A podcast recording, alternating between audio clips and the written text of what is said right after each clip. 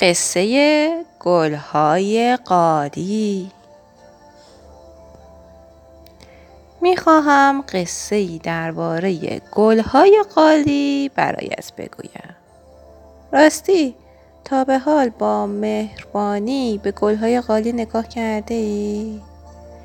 گلهای قالی های ما چقدر عجیب چقدر قشنگ و چه رنگ به رنگ هستند وقتی روی قالی می نشینی انگار کنار گلدان پرگلی نشسته ای با گلهایی به همه رنگ ها یا در حوزی پر آب که در آن گل پاشیدند یا آسمان آبی زیبایی را انگار به زمین آوردند.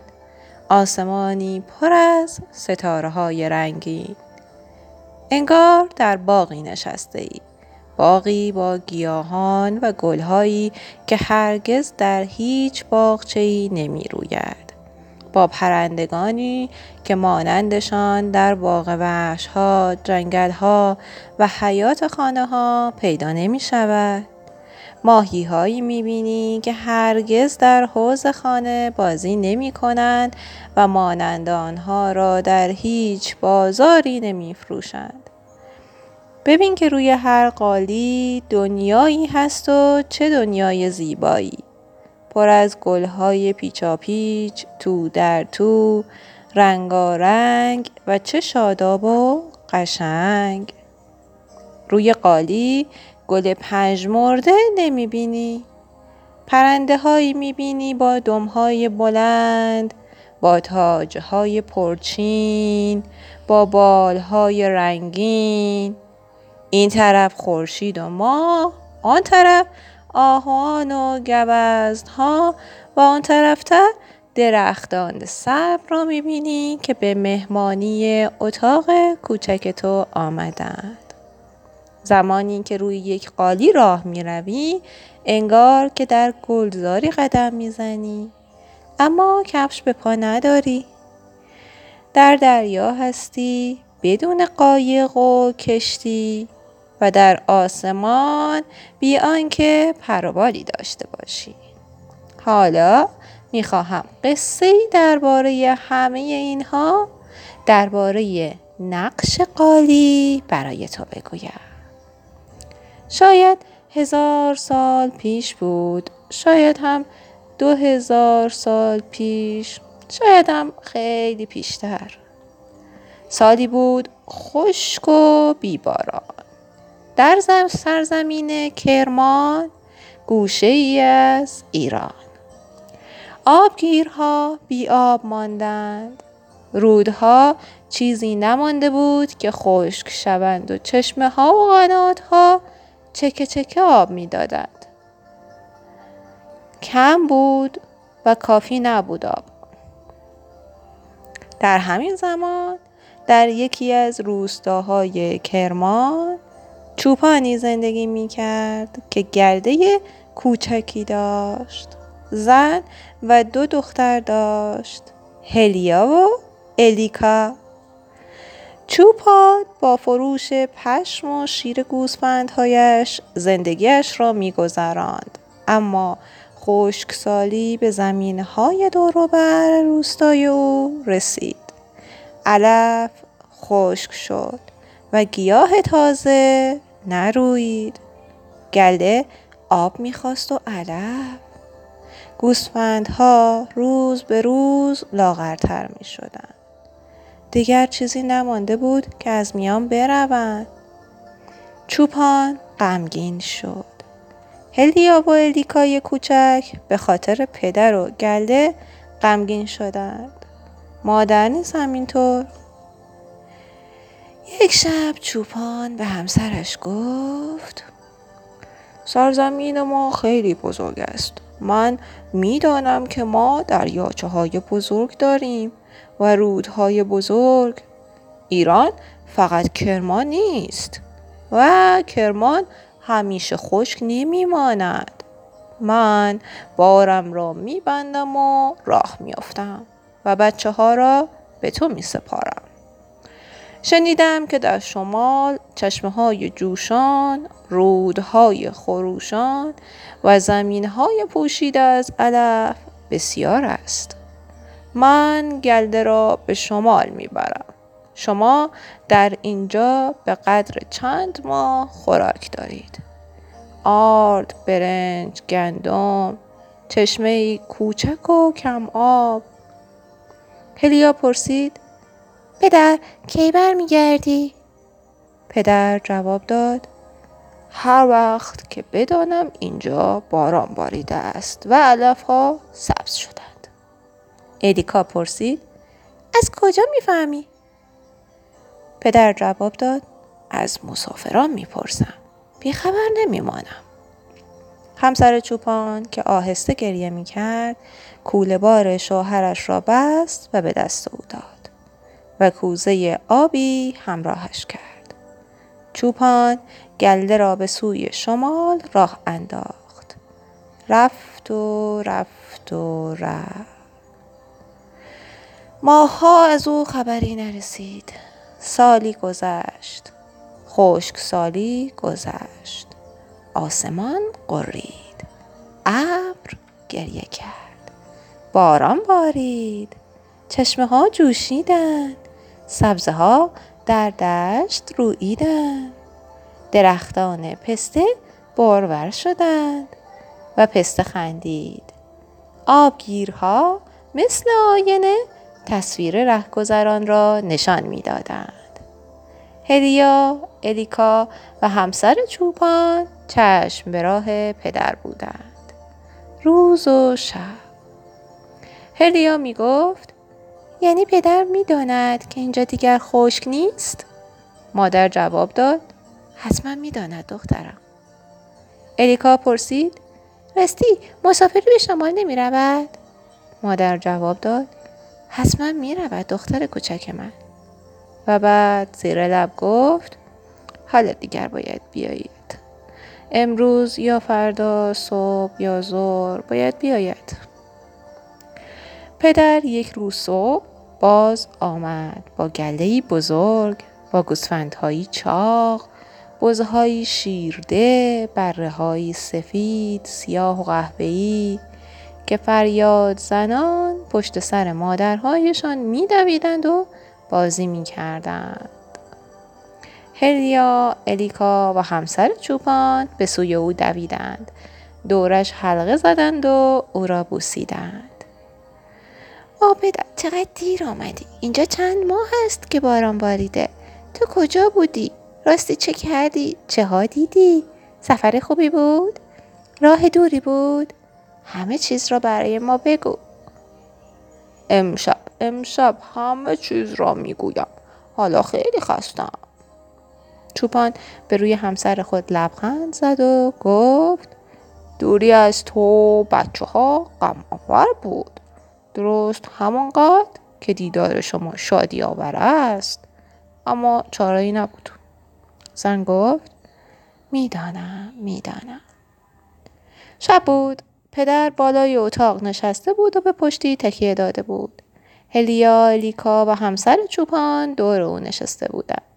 پدر برای ما بگو که در این سفر چه چیزها دیدی؟ آنقدر هم آسان نیست. چطور بگویم؟ من از اینجا به شمال رفتم و در آنجا جنگل های بزرگ دیدم با پرندگان بسیار. جنگل؟ جنگل چیست پدر؟ چطور بگویم؟ مثل باغهای پسته اما خیلی بزرگتر تا بالای کوه با گیاهان عجیب و گلهای عجیب درختهای بسیار بلند پیر و پیچک هایی که به تنه درختهای بلند پیچیدند و بالا رفتند پیچک؟ پیچک دیگر چیست؟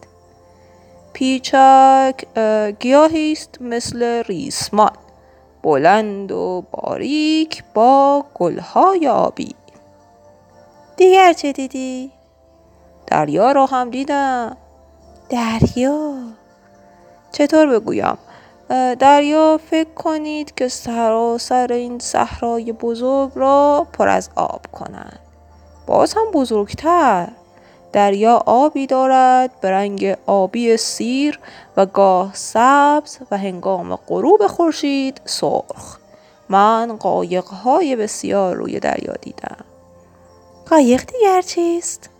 قایق قایق ظرف بزرگی است که روی آب راه می رود.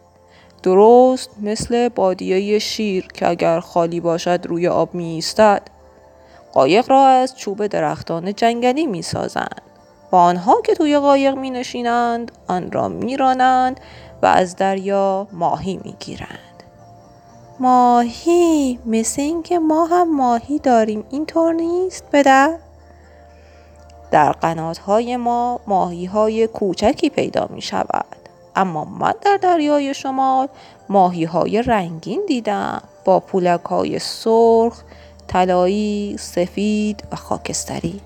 ماهی هایی به بزرگی قایق، قایق هایی به بزرگی این اتاق. در شمال گل هایی دیدم که هرگز ندیده بودم. کنار جاده ها و کنار جنگل ها پوشیده از گل است. هزار هزار رنگ. کنار دریای شمال روی آب هم گل فراوان دیدم. او گل روی آب. بله با برگ های پهن برنگ های آبی سفید و سبز و در دریا پرندگان دریایی را دیدم. چه چیزها دیده ای پدر؟ ما نمی توانیم همه اینها را جلوی چشم بیاوریم. شکل ها، شکل ها، شکل پرنده ها، شکل دریا، ها و رنگ همه اینها تو تنها رفتی پدر و حالا ما خیلی چیزها را ندیده ایم که تو دیده ای. کاری کن که ما هم ببینیم. پدر به فکر فرو رفت. فکر کرد و فکر کرد و فکر کرد و راهی به نظرش نرسید. هلیا گفت پدر نمی توانیم به شمال برویم؟ پدر جواب داد نه دخترم بسیار دور است. بیشتر از سه ماه باید در راه باشید. شما هنوز برای چنین سفر سختی خیلی کوچک هستید. الیکا گفت پدر پس شما را به اینجا بیاور نمی شود؟ همسر چوپان خندید. چوپان هم خندید. اما باز هم به فکر فرو رفت. چوپان چندین روز و شب در فکر بود. با خود گفت اگر درباره گلها، پرندگان و دریا به کودکانم چیزی نگفته بودم، آنها هم چیزی نمی‌خواستند. اما این کار درست نبود. من باید همه چیز را می‌گفتم. حالا سرانجام وقت چیدن پشم گوسفندان که رسید چوپان بار دیگر به فکر فرو رفت و با خود گفت ما پشم گوسفندها را می فروشیم و آنها پشم را می ریسند نخ درست می کنند و رنگ می زنند و لباس می بافند یعنی با این نخها نمی شود کاری کرد. زن من بافتن لباس را بلد است. شب چوپان به هلیا و الیکا گفت فکری کردم. شاید بتوانم شمال را به اینجا بیاورم توی همین اتاق. بچه ها خندیدند از خوشحالی فریاد کشیدند. دریا دریا به اتاق ما می آید پرنده ها ماهی ها و گل ها به اتاق ما می آید چوپان پشم گوسفندانش را به شهر برد و فروخت. به جای آن خوراک و چندین گلوله نق رنگ کرده گرفت. او هنوز نمی‌دانست چه کار باید بکند. فقط فکرهایی توی سرش داشت. به خانه برگشت و به همسرش گفت بافتن را به من یاد بده. و زن این کار را کرد. چوپان همیشه فکر می کرد وقتی گله را به چرا می برد و زمانی که به خانه باز می گشت. پس از چند روز چهارچوب کوچکی درست کرد. چندین گلوله نخ کنار دستش گذاشت و شروع کرد به نخ کشی. از این سوی چهارچوب به آن سو. از راست به چپ. از چپ به راست. از بالا به پایین از پایین به بالا و میکوشید که شکلهایی روی نخها درست کند اما هر بار می‌دید که آنچه می‌خواهد به وجود نمیآید چوپان توی فکرش گلها و ماهیها را پیش چشم می آورد و سعی می کرد به شکل و رنگ همانها ببافد اما نمی توانست. ماها گذشت و بچه ها هنوز منتظر بودند. آنها به پدرشان کمک می کردند و گلوله های نخ را به دستش می دادند. عاقبت چوپان بوته گلی وسط نخها درست کرد. یک بوته گل رنگین و گفت حالا داریم به جنگل سفر می کنیم. و بعد قالیچه دیگری بافت که وسط آن شکل چند ماهی قرمز بود و باقی همه آبی. چوپان گفت حالا ما کنار دریاییم. در ابتدا کار قالیباف خوب و قشنگ نبود. اما آهسته آهسته بهتر و بهتر شد. چارچوبش را عوض کرد و چارچوب بزرگتری ساخت. قالیباف حالا دیگر می توانست گلها و ماهیها را به اتاق بیاورد. او بافتن قالی تازه و بزرگی را آغاز کرد. زمینه قالی را با نخهای آبی بافت و گفت این مثل دریای شمال خواهد شد. مثل آسمان آبی خودمان و گلهایی را که دیدم در کنارها می بافم. رنگ های گوناگون را به کار گرفت و گل و بوته انداخت. های عجیب و تماشایی. بچه ها نگاه می کردند و می گفتند چقدر قشنگ و پدر دلش گرم می شد. لابلای گلها پرنده ها را بافت و گفت این هم پرنده های جنگن. وسط قالی ماهی ها را بافت به همه رنگ, به همه رنگ و گفت این هم ماهی. بچه ها از شوق فریاد زدن.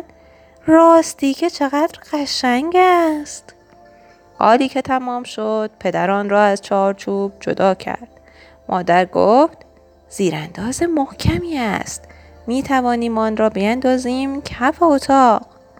پدر گفت فکر خیلی خوبی است. حالا دیگر می توانیم وسط دریا جنگل کنار مرغان و ماهی ها زندگی کنیم هلیا و الیکا روی قالی راه می رفتند و می خندیدند. چوپان می گفت این قصه سفر من است. روز به روز ماه به ماه و سال به سال کار چوپان بهتر می شد و راه و رسم بافتن را بهتر یاد می گرفت. حالا دیگر می‌دانست که باید گره ها را پشت قالی بیاندازد. می‌دانست باید نقشه‌ای بکشد و به همان شکل ببافد. اما دیگر مثل گذشته همه چیز را به آن شکلی که دیده بود نمی بافت. چون حالا دیگر پرنده ها، ماهی ها و گلهایی را که دوست داشت می بافت.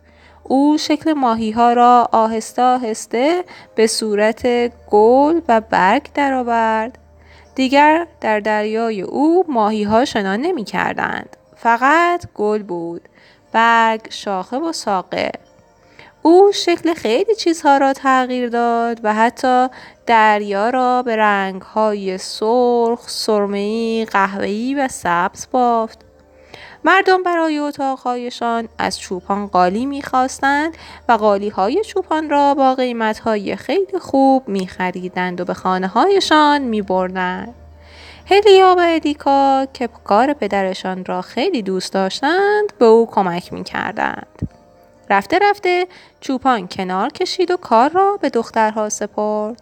دست های کوچک و ظریف آنها قالی های زیباتری به وجود می آورد. هلیا سیزده سال داشت و الیکا یازده سال. آنها قالی های بسیار زیبایی بافتند. هزار سال، دو هزار سال، شاید هم خیلی بیشتر از آن زمان گذشته است.